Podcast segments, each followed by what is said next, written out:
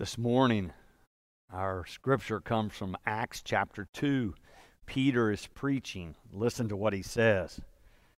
But Peter, standing with the eleven, raised his voice and addressed them You that are Israelites, listen to what I have to say. Jesus of Nazareth, a man attested to you by God with deeds of power, wonders, and signs that God did through him among you, as you yourselves know this man, handed over to you according to the definite plan and foreknowledge of God, you crucified and killed by the hands of those outside the law. But God raised him up, having freed him from death, because it was impossible for him to be held in its power. For David says concerning him, I saw the Lord always before me, for he is at my right hand, so that I will not be shaken. Therefore, my heart was glad and my tongue rejoiced. Moreover, my flesh will live in hope. For you will not abandon my soul to Hades or let your Holy One experience corruption. You have made known to me the ways of life. You will make me full of gladness with your presence. Fellow Israelites, I may say to you confidently of our ancestor David that he both died and was buried, and his tomb is with us to this day. Since he was a prophet, he knew that God had sworn with an oath to him that he would put one of his descendants on his throne. Foreseeing this, David spoke of the resurrection of the Messiah, saying, He was not abandoned to Hades, nor did his flesh experience corruption. This Jesus God raised up, and of that all of us are witnesses. This is the word of God for the people of God. Thanks, Thanks be, to, be God. to God. Our reading today happens 50 days after the resurrection of Jesus. And this time, when we're reading, though, it happens 50 days also after Passover. There's lots of people in Jerusalem because it was already a festival time. The Feast of Weeks is what it was known as, or the festival. People are coming on a spiritual pilgrimage to the temple to celebrate this religious holy day in the life of Judaism. And yet, for Christians, the resurrection changes all of that. They have still come to Jerusalem, they are still together, but they're continuing to have experiences of God alive in their lives that are changing everything for them. One of the biblical commentators I read this week had a question for us. She asked, I've put it in your outline. When did Jesus become more than a name to you?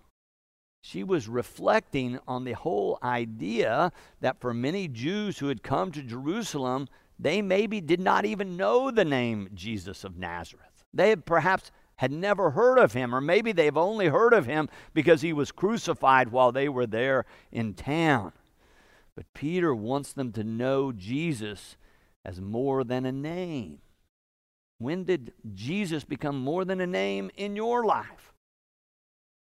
Peter says to these fellow Israelites, whether they've heard of Jesus or know of him or not, Peter says that now they will be witnesses because he is telling them what God has done in Christ. He is hoping that they will be able to grasp or believe or embrace this notion that God has done a new thing by raising Jesus from the dead. And it's not just some esoteric thing that's happening, it's something that can personally change their life. That God is at work in their midst on their behalf. Peter wants to preach this to them. He wants to share it with any and all who have come to Jerusalem. It would be good for us to remember that at this time in the Jesus movement, only 120 people are at the place where they believe that Jesus of Nazareth has become Jesus the Christ because God has raised him from the dead. In the first chapter of Acts, it's telling us about what those early disciples were doing. And that's where we get the number. It says 120 of them are gathered on this Pentecost day when this story happens. So, still, this Jesus movement is a very small group of people who have come to believe that God has acted in this way through Jesus, raising him, as Peter says, from the dead. But Peter has this burning in his heart to share with anybody that will listen. So, as he begins to preach, he draws on the Jewish scriptures to give context and authority to what he's about to say. It's much like what we do today. Before a sermon, we read the scripture. We believe that God is at work in the lives of these people, but not only in their lives long ago, but that God can work through these words, through these stories, as we read them together and open our hearts and minds to what God might say to us even today. So that's what Peter does. He's going to preach to the Jews, so he draws from the Hebrew scriptures.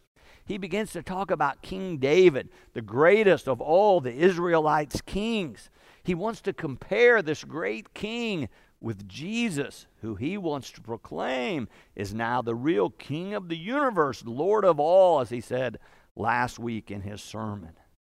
So, what does he say? He says, Oh, David, David was a prophet, he was a king, he was a great man of God, but even King David died and was buried and is in the tomb. His body is still there. He contrasts that with Jesus and said, Oh, he's died and he was buried, but he's no longer in the tomb. God has raised him from the dead. You heard it in the very last verse I read, where Peter proclaims, This Jesus God raised up and of that, all of us are witnesses. It's not that they've all seen the risen Christ. I think Peter is saying, but we can all understand or go see there is an empty tomb.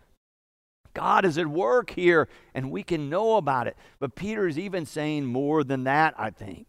And this applies to us. I believe Jesus has been raised and some saw him appear, and then those spoke to others. But Peter's also implying that all of us, that anyone, can be a witness to what God is doing in Christ. But even before he was crucified and raised, Peter says God was already at work in Jesus. Listen to what he said back up there in verse 22. He says, Jesus of Nazareth a man attested to you by God with deeds of power, wonders, and signs that God did through him. Peter wants these folks to know who are listening this was a man of God, not only because he's been raised from the dead, but that God was with him from the beginning, that God was working through him, that even as Jesus walked among them, that God was at work. Can you believe that God is at work in our midst? That's what Peter is saying to these people that God is at work in their midst. You might remember if you heard the sermon last week, Peter's preaching in that text too, but it was a different setting. But he said to the Gentiles who he was preaching to at that point, in and through Jesus, God brought peace and forgiveness, good deeds, and healing for all. That God is working for our good. Can you hear that good news? That's for us is that God has and is working not only for the good of those who were there, but for the good of all. That God is working indeed for our good, that through the risen Christ, God is alive in our midst via the power of the Holy Spirit. And that work that God is doing is for our good. It is our salvation, as we talked about last week. It brings us wholeness and fullness of life. It can bring us a sense of peace, even in difficult circumstances. As I was reading over this text several times this week, my mind went back to Holy Thursday or Maundy Thursday and that story we read out of the Gospel of John, the 13th chapter where Jesus is gathering with his disciples in this upper room. And the story says that he took off his outer garments, got a basin with water in it, and began to go around the table and wash the dirty feet of the disciples. After he finishes, he says to them, Do you know what I have done for you? I have set you an example that you should do what I have done to you. And then later, as he's talking with them, he says, I give you a new commandment that you should love one another, even as I have loved you. Everybody will know that you are my disciples when you love one another. It's the love of God has come to us through Christ. But then we have opportunity to respond and like and love another. I've put in your outline God's work in Christ is to offer us this divine love as it was embodied in Jesus. It made me think of the hymn that says that this divine love was a love so amazing, so divine, it demands my soul, my life, and my all. That is, it calls for a response. We not only receive this divine love of God, but it so fills us and energizes us. Just as Peter has this burning in his heart to preach, we too should have this sense of desire to want to share this love that we have experienced with another. Well, that hymn that I quoted written by Isaac Watts back in the 1700s, but it captures this twin dynamic of God's love being offered to us and then our response or our witness to that love by the way that we live. In the 1970s, I was coming of age, going to church camp as a teenager. Song very popular, Pass It On. But it has that same kind of theme. It talks about once you've experienced God's love, you want to spread it to everyone. You want to pass it on. That is what Peter is saying to these Israelites. You all can be witnesses to this love, to this resurrection. You can pass it on to others. Even though not everyone's heard this name of Jesus, you can help others hear and know it, and it will be their new life. It will be their salvation. It will be opening up a whole new future for those who have never heard that God loves them and God cares about them. That can make all the difference in their world. Reminded me of what John Wesley said. You know, he was an Anglican preacher. This is the fellow who taught at Oxford, the founder of Methodism. But he said some stuff that angered some of the authorities. He was calling for renewal in the life of the church. So at one point, they banned him from preaching in their pulpits. So Wesley said, You know what? The world is my parish. I'm not confined to any one church or any one area. God has called me to preach the good news to anyone and everyone who will listen. That's a great reminder for us, I think, in this time of this COVID 19. We're, we're basically sequestered at our homes. Is that there's love that can happen, religious life, spiritual growth can all happen even though we cannot come to the building. It's a good reminder for us that this virus has changed things, but it cannot constrain the love of God. And even though we love to come here and we love this building, we believe it is indeed an inspiration to be here, the work of God is not limited to our buildings. God cannot be contained even in our church buildings. As I was reading this text today and during this week, preparing for today, it dawned on me that when Jesus is washing the feet of the disciples, he is not in a church, he's not in a synagogue, he's in a home.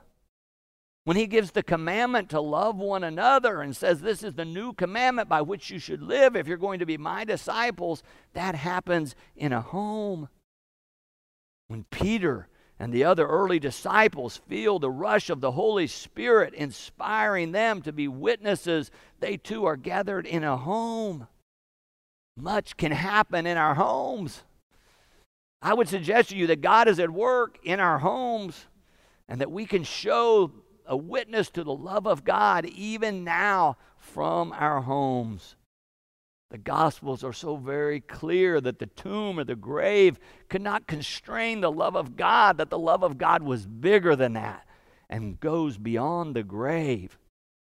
And that's a lesson for us, even though we're under these safer at home, stay at home rules and orders. It does not have to constrain us from loving our neighbors, from loving one another as Christ has taught us. We can be a witness in our home, and we can be a witness from our home. We can share the love of God with others, even though in so many ways we're constrained right now. If you were with us last week, you saw this chancel area full of lilies, Easter lilies trumpeting the resurrection. It's kind of a tradition here for lots of people after Easter Sunday to come and get one of the lilies, or maybe more than one, and then take them to other people who could not be here. But we just didn't think that was going to be able to happen this year since we could not gather in mass. We only knew that there would be a handful of us here on Easter Sunday. But you know what happened on Monday morning? The phone began to ring here at the church people beginning to say, Is there any way I could come pick up a lily or two and take it to somebody else? So there were a few of us here, so we arranged to put lilies out on the sidewalk where people could drive by and pick up one or two or a few and deliver them to other people.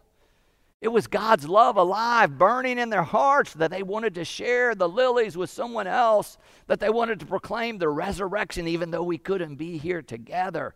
What a beautiful witness, I thought, that so many of our people wanted to come all week. We're putting lilies out on the sidewalk as people are coming by and picking them up, taking them to deliver to somebody else.